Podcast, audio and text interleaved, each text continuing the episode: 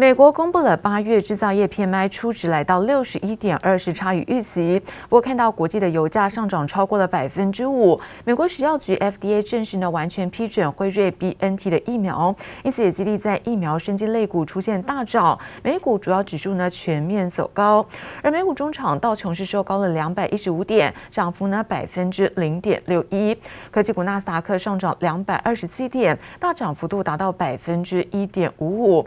标普五百指数上涨百分之零点八五，而费城半导体更是大涨百分之二点六三。再来看到欧洲的相关消息，欧元区在八月的 PMI 制造业初值是六十一点五，是差于预期，创下在今年二月以来的新低。另外看到德国、法国、英国在八月的制造业 PMI 也都是出现下滑，因此在经济数据不如预期之下，欧股上周经历了两个月以来，二月以来是跌幅最惨的一周。那么跌升反弹之下，尾盘呢小幅度的上涨，而中场在德国是上涨百分之零点二八。法国涨幅则在百分之零点八六。美国辉瑞和德国生技公司 BioNTech 合作研发的新冠疫苗，获得美国食品药物管理局 FDA 正式批准，成为第一款获得美国 FDA 完全批准，而不只是紧急授权的新冠疫苗。The FDA certainly has been evaluating the application for full approval from Pfizer, and you know I won't get ahead of them, but what I will tell you is that I wouldn't be surprised if they issued that full approval soon. And the reason is because they have so much data now, and we as a world have so much experience. With these vaccines，美国部分专家认为，辉瑞 BNT 疫苗获得完全批准后，有望降低民众对疫苗的不信任，提高美国的疫苗接种率，激励疫苗生技类股周一普遍上扬，包括辉瑞、BioNTech 以及另一间疫苗公司莫德纳，股价都开高走高。A plunge in oil prices. We saw a plunge in energy stocks last week. This morning, though, we are seeing a bit of a bounce. It doesn't seem as though much on the ground has changed. but perhaps um, participants in the market were viewing that drop as overdone. 能源股周一也迎来大涨，国际原油价格挥别惨淡的一周，周一大幅反弹。纽约原油期货重回每桶六十五美元大关。Uh, we had a pretty big down week, one of the worst in about nine months, and uh, crude oil advancing towards 65. But 65 is a pretty big level. I, but we have a bottom in crude oil, and potentially that means that has implications for other commodities as well.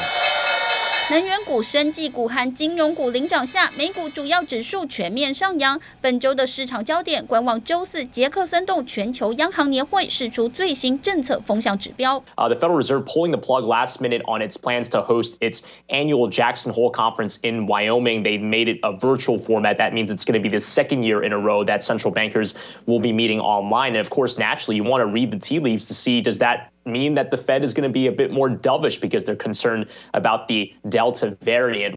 本周四登场的全球央行年会突然改成线上会议，加深疫情冲击隐忧，但也让市场更乐观看待联准会的货币宽松政策不会贸然紧收。记者王新伟、李芷莹综合报道。而电动车市场畅旺，也推升了相关材料的价格走高。像是在电动车电池的重要原料锂的价格呢，就出现了持续的上涨。不久前，在澳洲一场拍卖会上，锂矿的竞标价格是创下历史新高。而随着第四季进入到消费电子跟电动车的旺季，对于在锂矿的需求扩大，而供应可能会持续吃紧。这一块块看似不起眼的岩石，吸引各路买家竞标。澳洲拍卖一万吨的锂辉石金矿，历经三个多小时公开抢标，最后以每吨一千两百五十美元的价格成交，创下历史新高，几乎比市价高出一倍。It's now become much more of a global story, um, and in fact, uh, you know, even today, European EV sales are rivaling, you know, China EV sales. 锂金矿价格大幅上涨，反映电动车市场需求旺盛。锂正是电动车电池的重要原料。中国今年一到七月新能源车销量一百四十七点八万辆，比去年同期增长将近两倍。美国和欧洲政府也积极鼓励扩大电动车市场占比，推升锂的市场需求。About five and a half thousand tons of ore is dug out of this pit every 24 hours and processed into spodumene concentrate. Pilbara Minerals hopes to ramp that up as demand for lithium soars. The world price of lithium carbonate has more than doubled since the start of the year, and more importantly, is holding at the higher level. 从最上游的锂矿，再到中游的锂电材料价格，都出现一波飙涨。碳酸锂价格近期几乎每天上涨一千美元，在八月下旬飙破每吨十万美元。只要和锂供应链沾上边，都有望鸡犬升天。八月十号，曾因大幅亏损而停牌的盐湖股份恢复上市，首日股价涨幅便超过百分之三百。中国在盐湖开发锂资源的相关产业也搭上这波锂价上涨顺风车，受到资本市场追捧，看好锂的供不应求还会持续好一段时间。记者王新辉、赖婉君综合报道。而台股在昨天呢出现了报复性的反弹，大涨了三百九十九点，不过成交量只有三千六百多亿元。专家分析，台股要出现真正的 V 型反转是有难度，而筹码有待时间来做沉淀。不过看到本周到八月底有一百七十家的台股大厂准备要发放是现金股利，而总金额超过了两千四百亿元，将会成为台股的后续资金活水。台股摆脱连日下挫的疲态，在台积电、联电等电子股回神助攻下，指数反弹三百九十九点，冲破一万六千七百点大关。不过，加进盘后成交量只有三千六百四十二亿元。好在三大法人合计买超一百八十四点六亿，其中外资买超达一百四十二亿元。专家分析，台股要看见明显止跌反弹讯号，两大重点值得投资人观察。后续如果说国际上有什么特殊的大力度，你说这边直接。V 转是有可能，只是目前看起来整个月线、季线都已经呈现下弯状态，所以你说这边要比较强势的 V 转，可能就要用所谓的以盘代跌的方式。去量缩下来，让整个筹码稳定下来之后，我觉得才有机会谈打底。尽管反弹无量，但台股本周持续发放股息，统计至八月底，即将发放现金股利的公司高达一百七十家，总金额超过两千四百亿元。其中又以八月二十三号发放的国泰金现金股利三百二十九亿元最高，八月二十四号的富邦金三百零七亿元，与二十六号的华硕一百九十三亿紧追在后。其他超过百亿元的还有南亚、台塑、台。化与和库等预料都将成为行情反弹的重要资金活水，而周一带头为买盘点火的可不只有电子股，航海王们也扮演重要角色。货柜三雄万海攻上涨停板，散装航运也有多档涨停，航运股成交比重重回百分之三十七点五九。航运其实技术面来讲是有反弹的机会了，因为最近其实是相对比大盘强的。第四季营运有没有可能再往上是有可能，但是我觉得股价部分。可能接下来上去之后，我觉得风险性反而是比较高的，大家操作上可能要留意一下。嗯，因为毕竟接下来有可能要。逐渐的要反映明年的获利状况。航运指标股长荣举办法说后，也有本土投顾送暖。元大投顾看好获利依旧维持高档，上修了目标价来到两百八十元。中信投顾也有最新报告，在货运三雄指明长荣给予买进投资平等，不过下修股价净值比评价，目标价从两百七十元降为两百元。记者周田丽、欧俊杰台北采访报道。而工业电脑大厂研华宣布跟微电能源成立 SPV，那么共同投资五点三亿元来设立太阳能电厂。另外看到同心电举办了八德新厂的上梁典礼，总经理表示，在新厂空间可以提供公司未来五到十年的产能，而在营业额翻倍成长，预计明年在四月三十号以前将会取得完工执照。为了实现绿电承诺，工业电脑大厂研华二十三号宣布与微电能源共同成立 SPV，投资五点三亿元，在台南设立十 MW 的太阳能电厂。研华表示，微电能源将进一步把太阳能源管理解决方案 SRP 导入案场，以提升发电效率。封测厂同心店二十三号举办八德新厂上梁典礼，总经理吕少平表示，新厂的楼地板面积达八万九千平方米，是现有所有厂房的总和。新厂空间可提供公司未来五到十年产能，营业额翻倍成长的动能，预计明年四月三十前取得完工执照。IC 设计厂经验二十三号表示，随着全球电子产品对 ESD 需求续增，预期二零二二年全球 ESD 出货量将达六百亿颗，较今年成长百分之五十。经验今年营收也可望再优于去年，创下新高。针对获利表现，经验表示，今年上半年毛利率回升至百分之四十二，预计未来将维持该水准。台湾东洋宣布，将于今年八月底代理上市美国英赛公司开发的胆管癌标靶新药。该药品为选择性口服抑制剂，为全球第一个获得美国 FDA 核准用于胆管癌的标靶新药。总经理施俊良表示，已于今年三月取得在台独家代理，并于六月获得台湾食药署药证，为公司癌症药物产品线再添生力军。记者综合报道。太阳能矽晶圆厂中美晶在昨天举办了业绩发表会，受惠于在转投资公司的营运成绩之下，中美晶在第二季财报表现亮眼，最后权益达到二十一点一九亿元，是写下新高。而展望未来，董事长徐秀兰表示，那么两大的主要事业体，包括太阳能矽晶圆，还有在半导体事业，在未来几个季度的营运看起来都相当健康。一片又一片的太阳能板洒落在广阔的屋顶上，尽情吸收着每天的日光。在疫情稍稍解封后，各国振兴经济之余，再生能源的意识也再度抬头。身为太阳能系晶圆大厂的中美晶，第二季财报也受到激励，获利达二十一点一九亿元，创下历史新高。看好后续的动能只增不减。董事长徐秀兰更乐观喊出，未来几个季度营运看起来都相当健康。总体来看。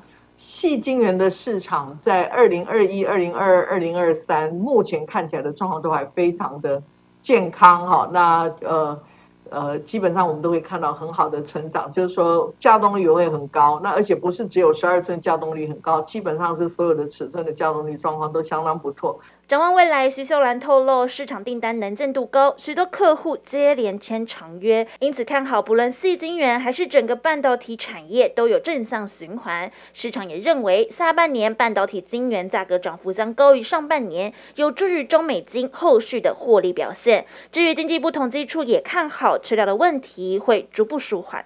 我们半导体厂商目前也慢慢在增加国内的产能，那这部分。或许可以慢慢疏解缺料的情况。笔电在下半年会有一，笔电在下半年会有 Windows 系统的改版，然后还有所谓的商商用电脑、商用笔电电脑的商机，所以基本上下半年会有另外一波换机潮。在远距商机延烧下，经济部统计处最新也公布，七月工业以及制造业生产指数分别来到一百三十三点三九以及一百三十四点三四，不但顺利写下十八红，更双双创下历年同期新高。展望八月，预期在各国积极振兴经济下，预计制造业生产指数将年增百分之十二点四至百分之十四点六。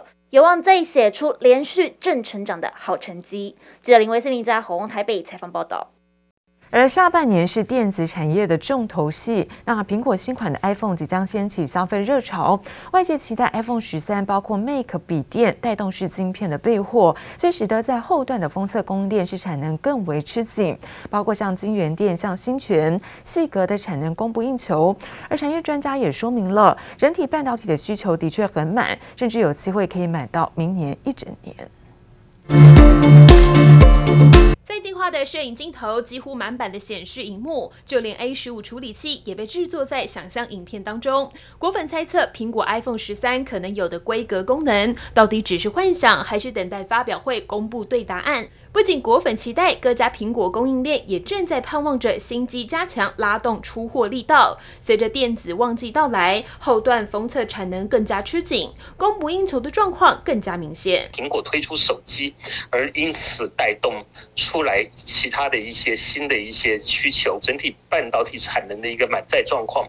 这里不单单是指晶圆代工，也包含了封装测试的满载，预估可能会在呃二零二二年的上半年甚至。说到整体的二零二二年，恐怕都还是在供不应求的状况。产业专家分析，越是拥有先进技术的供应链，在这股浪头上越能够抢得商机。不仅测试厂晶圆店、新全、细格第三季的接单畅旺，随着 iPhone 13三支援毫米波机种占比有望提高到百分之六十以上，带动了非苹阵营抢进技术，让法人看好，包括日月光投控、中华金策、影威还有景硕等等。AIP 整合天线封装概念股将会同步受惠。IC 载板也就是封装测试的重要的一个材料，IC 载板的部分价格往上调升的一个程度，其实几乎是呈现一个逐季攀升的状况，而且呃，真正比较夸张的话，很可能在第三季，他们砍出涨价的幅度就已经可能超超过百分之十五，甚至达到百分之二十。尽管 IC 载板第四季的价格有望收敛，但是对于相关厂商来说，零组件价格上涨，就算下半年为电子传统的旺季，各厂的营收表现可期，但是压缩到了毛利率，整体获利表现仍然得要承受压力。记者林思雨、乔大龙台北报道。而散装的续旺，最新看到波罗的海运价 BDI 指数，那么十三年来首度冲破了四千点的关卡。其中看到载运铁矿石等等原物料的海峡行船，这个日租金呢更是来到了四点九七万美元。就有业者表示了，近期签约呢签出去两个礼拜就会后悔，因为这个租金不断的往上涨。受到全球疫情冲击，原物料运输旺季到来，海运市场持续热络。散装船最新 BDI 指数更是十三年来首度冲破四千点大关，来到了四千零九十二点。各种船舶的日租金价格也跟着大涨，其中海峡型日租金运价一天涨幅两千三百七十美元，来到四点九七万美元，往五万大关迈进。我们有三艘是一年期以上的长约，那三艘呢是放在联营。五艘是放在一年期的租约，所以我们总共会有八艘呢，在今年在在做预约，包括我们明天八月二十四号要交的新船。很不幸的，我们今年议的这个租约啊，就是每次预约过两个礼拜就后悔。所以租金是一路在往上走。主要跑中美航线，以运送谷物、粮食、矿物、原木的散装业者也点出，目前随着中国各码头管理船员更加森严，降低了船舶进港作业速度，以及有船员不愿意进入印度疫情高风险区选择罢工，都让散装船需求不断攀升。BDI 指数不断往上走，也反映在二十三号股价上，包含裕民、慧洋、四维航、一航等多档散装运输股全数涨停。不过这波涨势。是到底会持续多久？业者也透露自身观察。我们最近碰到一个现象，我们最新议定的这个租约啊，在一年期的部分是在九月份到期，要到明年九月。这个我们本来打算签订一年期的租约，但是这次呢，他只愿意签半年。那他认为，就是说到明年九月的这个波罗的海的这个期货的指数呢，虽然现在是高点，而且甚至往上走，但是明年九月他不太敢讲。这个现象我们也在考虑，是不是有代表些什么意义？但是到目前为止。还是相保持相对比较乐观一点的心态。运价上扬，进入获利向上结构期间，是否成为新常态？业界不把话说死，审慎乐观，不过也步步为营。记者贝宁张浩普台北仓报道。